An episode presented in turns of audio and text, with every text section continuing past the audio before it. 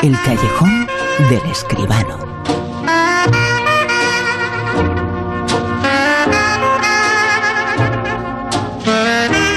Arte, arte grande, arte, el séptimo, con José Manuel Escribano. José Manuel, muy buenas, ¿qué tal?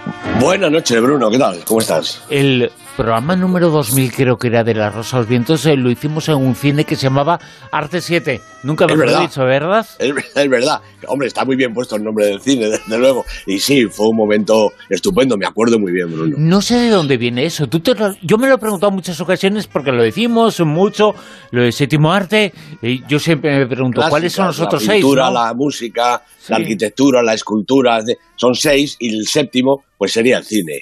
Algo que la cultura contemporánea pues ha añadido a, la, a esa cultura clásica de las seis artes clásicas de, de toda la historia.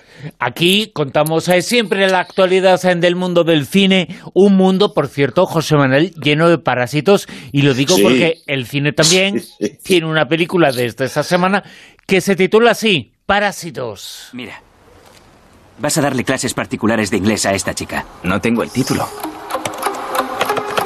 ¿Por qué no te aceptaron en la escuela de arte? ¿Quieres callarte? Si hubiera una carrera de falsificación de documentos en Oxford, tu hermana sería sin duda la mejor de la clase. Y la película no viene a colación de que muchas gentes hayan y hagan cosas sin el título y digan que tienen el título, ¿eh? No tiene nada que Sí. ver con eso. Eso también, pero no, no, no tiene mucho que ver, no.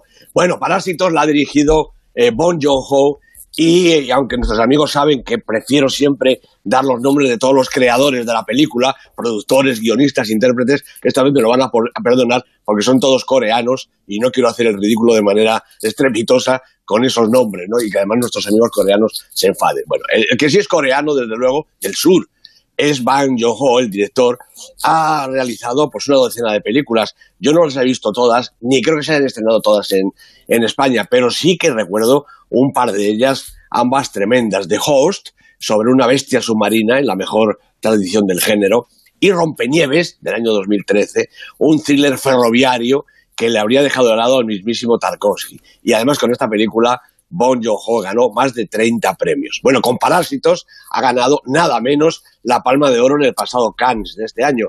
Yo creo que muy merecidamente.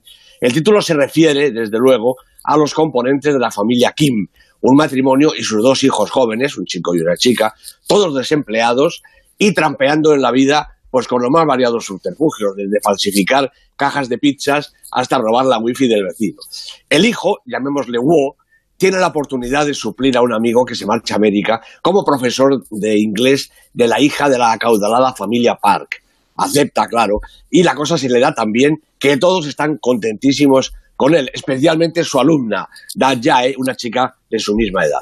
Bueno, Wo se da cuenta de las posibilidades que hay en la mansión de los Park y se las ingenia para que el resto de la familia también vayan a trabajar allí. No importan mucho los métodos utilizados, lo que sí que vale es que ahora la vida sonríe a los Kim, que empiezan a sentirse los reyes del mambo, como si ambas familias y sus casas, que son simétricamente opuestas, pudieran fundir sus diferencias. Bueno, pero un día los Park se van a una fiesta de cumpleaños y los criados solos en la residencia aprovechan para montar la suya propia. Llueve muchísimo y llaman a la puerta. Bueno, y los acontecimientos se precipitan de tal manera que lo que parecía una comedia más o menos bufa se transforma primero en un vodevil y poco a poco en una descomunal drama, en un descomunal drama ante el cual el espectador no sabe si reír o temblar sin poder salir de su asombro y sin darse cuenta de que la pantalla está tiñéndose de amargura y de dolor. Bon Joon-ho maneja con solvencia, como siempre, los tiempos y los caracteres. En el primer apartado quizás se le echaría solamente en cara el desarrollo de la tremenda tormenta que hay en mitad de la película, que aunque cumple como doble metáfora, yo creo que se alarga y provoca una duración exagerada de la película. A mi entender, estaría mejor sin esa secuencia. En cuanto a los personajes, aquí sí que brilla en toda su extensión. Los cuatro protagonistas, los otros cuatro amos de la casa y los que van pasando por ahí brillan con una pátina de realidad indiscutible. Bueno, Parásitos es, como ya apuntaba, divertida y también perversa y hasta feroz, pero asimismo delicada. Wo, que quizá es el más protagonista por más superviviente, acierta a comenzar y terminar la narración en un círculo que va de los sueños a la ilusión y viceversa, para contener todo ese caudal de emociones, enredos, pequeñas mentiras y medias verdades, desastres anunciados y dramas inesperados. Bueno, la película es coreana, pero la entiende todo el mundo porque en definitiva, Bruno, se parece mucho a la vida. Porque Parásitos es una película occidental, José Manuel, eh, pero está con... No, es una película oriental. Exacto, exacto. Oriental que está conquistando Occidente, porque el cine oriental está gustando mucho por estos lares, ¿eh? Pues naturalmente que sí, sobre todo cuando nos llegan estas obras, yo diría que casi casi maestras, como este Parásitos del cine coreano, absolutamente premiado en Europa y en todo el mundo. ¿Hay más eh, actualidad, hay más información, más noticias?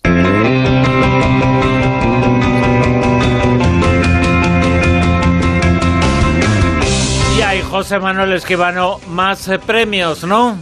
Pues ya empieza la temporada de premios en España. Se han presentado ya los premios José María Forqué, los premios Forqué que cumplen 25 años. Oye, antes, Y quizá- eh, antes de nada, José Manuel, Sí. eh, porque hemos hablado en varias ocasiones de estos premios, los premios José María Forqué.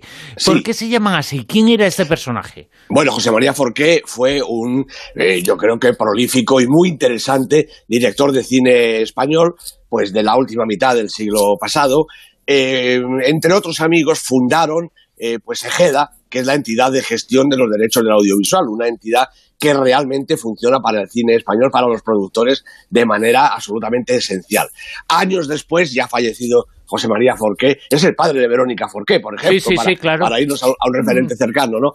Eh, los, eh, los eh, rectores de Ejeda acordaron celebrar estos premios a los que han dado su nombre, de José María Forqué, los premios Forqué, como homenaje al fundador y como homenaje a una de las figuras importantes de la cinematografía española, pues de toda su historia, porque realmente el siglo XX es el siglo del cine español, ¿verdad?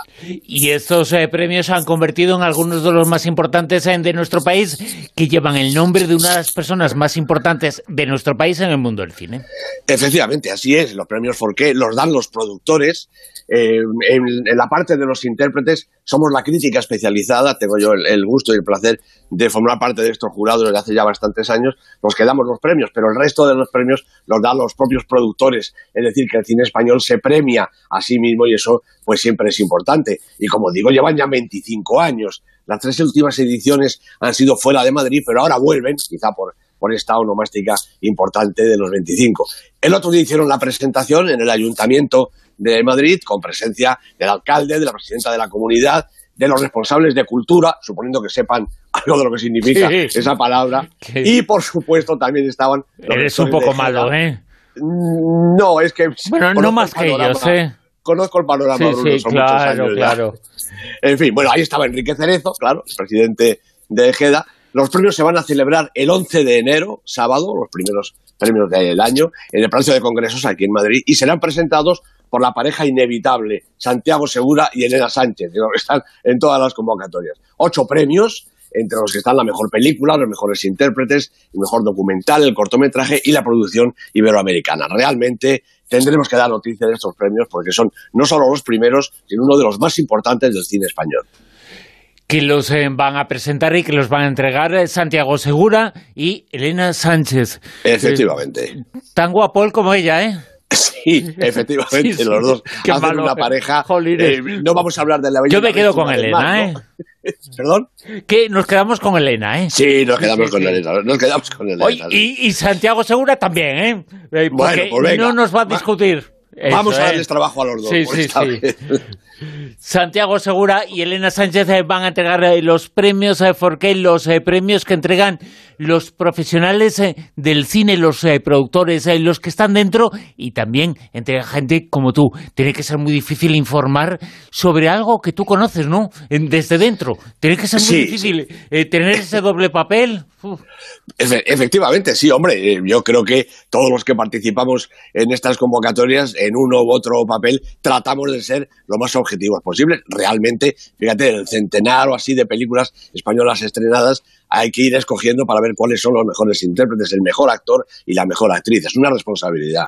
Desde luego que sí. Ahora se han presentado esos eh, premios, pero no se han entregado. Se comi- comienza un poquito lo que es el proceso, ¿no? Sí, sí, exactamente, sí. Eh, presentaron y ahora llegarán poco a poco las convocatorias eh, bueno, pues en mi caso, como todos los años, me piden eh, los votos, primero me mandan, está muy bien organizado, Bruno, me mandan el listado con todas las películas españolas y todos sus protagonistas, hombres y mujeres, y de ahí pues vamos sacando, es una votación a doble vuelta. Primero se, se, vota por los que a uno más les gusta y después de los finalistas se elige, digamos, los mejores, los campeones, ¿no? El mejor actor y la mejor actriz de la temporada. Ahora vamos eh, ya con la lista con el Super 10.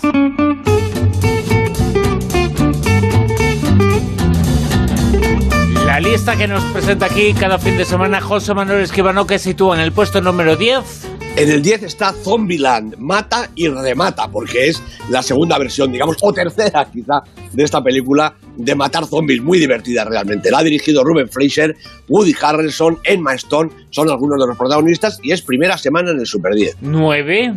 Ad Astra, la película de James Gray, con Brad Pitt y Tommy Lee Jones de protagonista, cinco semanas en la lista, ha bajado dos puestecitos. ¿En el 8? Pues en el 8 está Toy Story, que se ha abonado a este puesto 8. No es que sea el mejor, pero tampoco está mal. Y son 18 semanas ya las que la película de George Cooley, una estupenda película de animación, lleva en el Super 10. ¿En el puesto número 7? Pues otra de animación, también americana, por supuesto. Jill Carlton, Tom Whittleman son los directores de Abominable, esta historia entrañable del hombre de las nieves, más o menos. Dos semanas en la lista, ha bajado un puesto.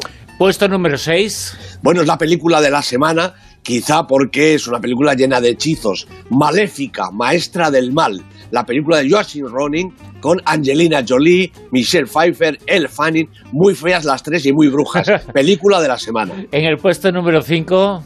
Mientras dure la guerra, aquí entramos ya en la zona noble de la lista. Cuatro semanas lleva, repite posición la película de, Alejandra, de Alejandro Amenábar con un tremendo Carra Elejalde, uno de los favoritos, ya te digo, para llevarse el premio Forqué a la mejor interpretación. Y muchos eh, premios en los que estará como favorito, ¿eh? Seguro. Puesto número 4. Dolor y Gloria, la película de Pedro Almodóvar, 31 semanas en la lista. Es ahora ya desaparecida Cold War, la película más veterana, con Antonio Banderas, que es el otro que le va a disputar a Elejal de todos los premios, Penélope Cruz y el resto de los protagonistas de la película de Almodóvar. Y en el puesto número 3. Pues érase una vez en Hollywood, la película de Quentin Tarantino, 10 semanas en la lista. Es super 10 desde este momento, algo que, como todo el mundo sabe, muy pocas películas consiguen. Leo DiCaprio, Brad Pitt, Margot Robbins son los protagonistas, una película estupenda y aguanta muy bien. Dos, puesto número 2. ¿Cómo me gusta a mí esta película, Bruno? Día de lluvia en Nueva York. Llueve tanto en Nueva York que me creía que en Madrid llovía también. La película de Woody Allen con Timothée Chalamet, con Elle Fanning nuevamente en nuestra lista, dos semanas en la lista, las dos en la misma posición. Y no sé cuántas eh, semanas, eh, porque es la película de la que todo el mundo habla, a la que todo el mundo va a ver y le gusta en el puesto número uno. Pues sigue Joker, la película de Todd Phillips. Lleva tres semanas, pero naturalmente va a estar bastante más. Joaquín Phoenix, un protagonista realmente deslumbrante. Robert De Niro también está por ahí. Una película intensa, interesante y estupenda. En lo más alto, puesto número uno, el Joker. Con José Manuel Esquivano la semana que viene seguimos hablando y seguimos hablando de cine. José Manuel, muchas gracias. Pues hasta, hasta el sábado que viene. Un abrazo, Bruno.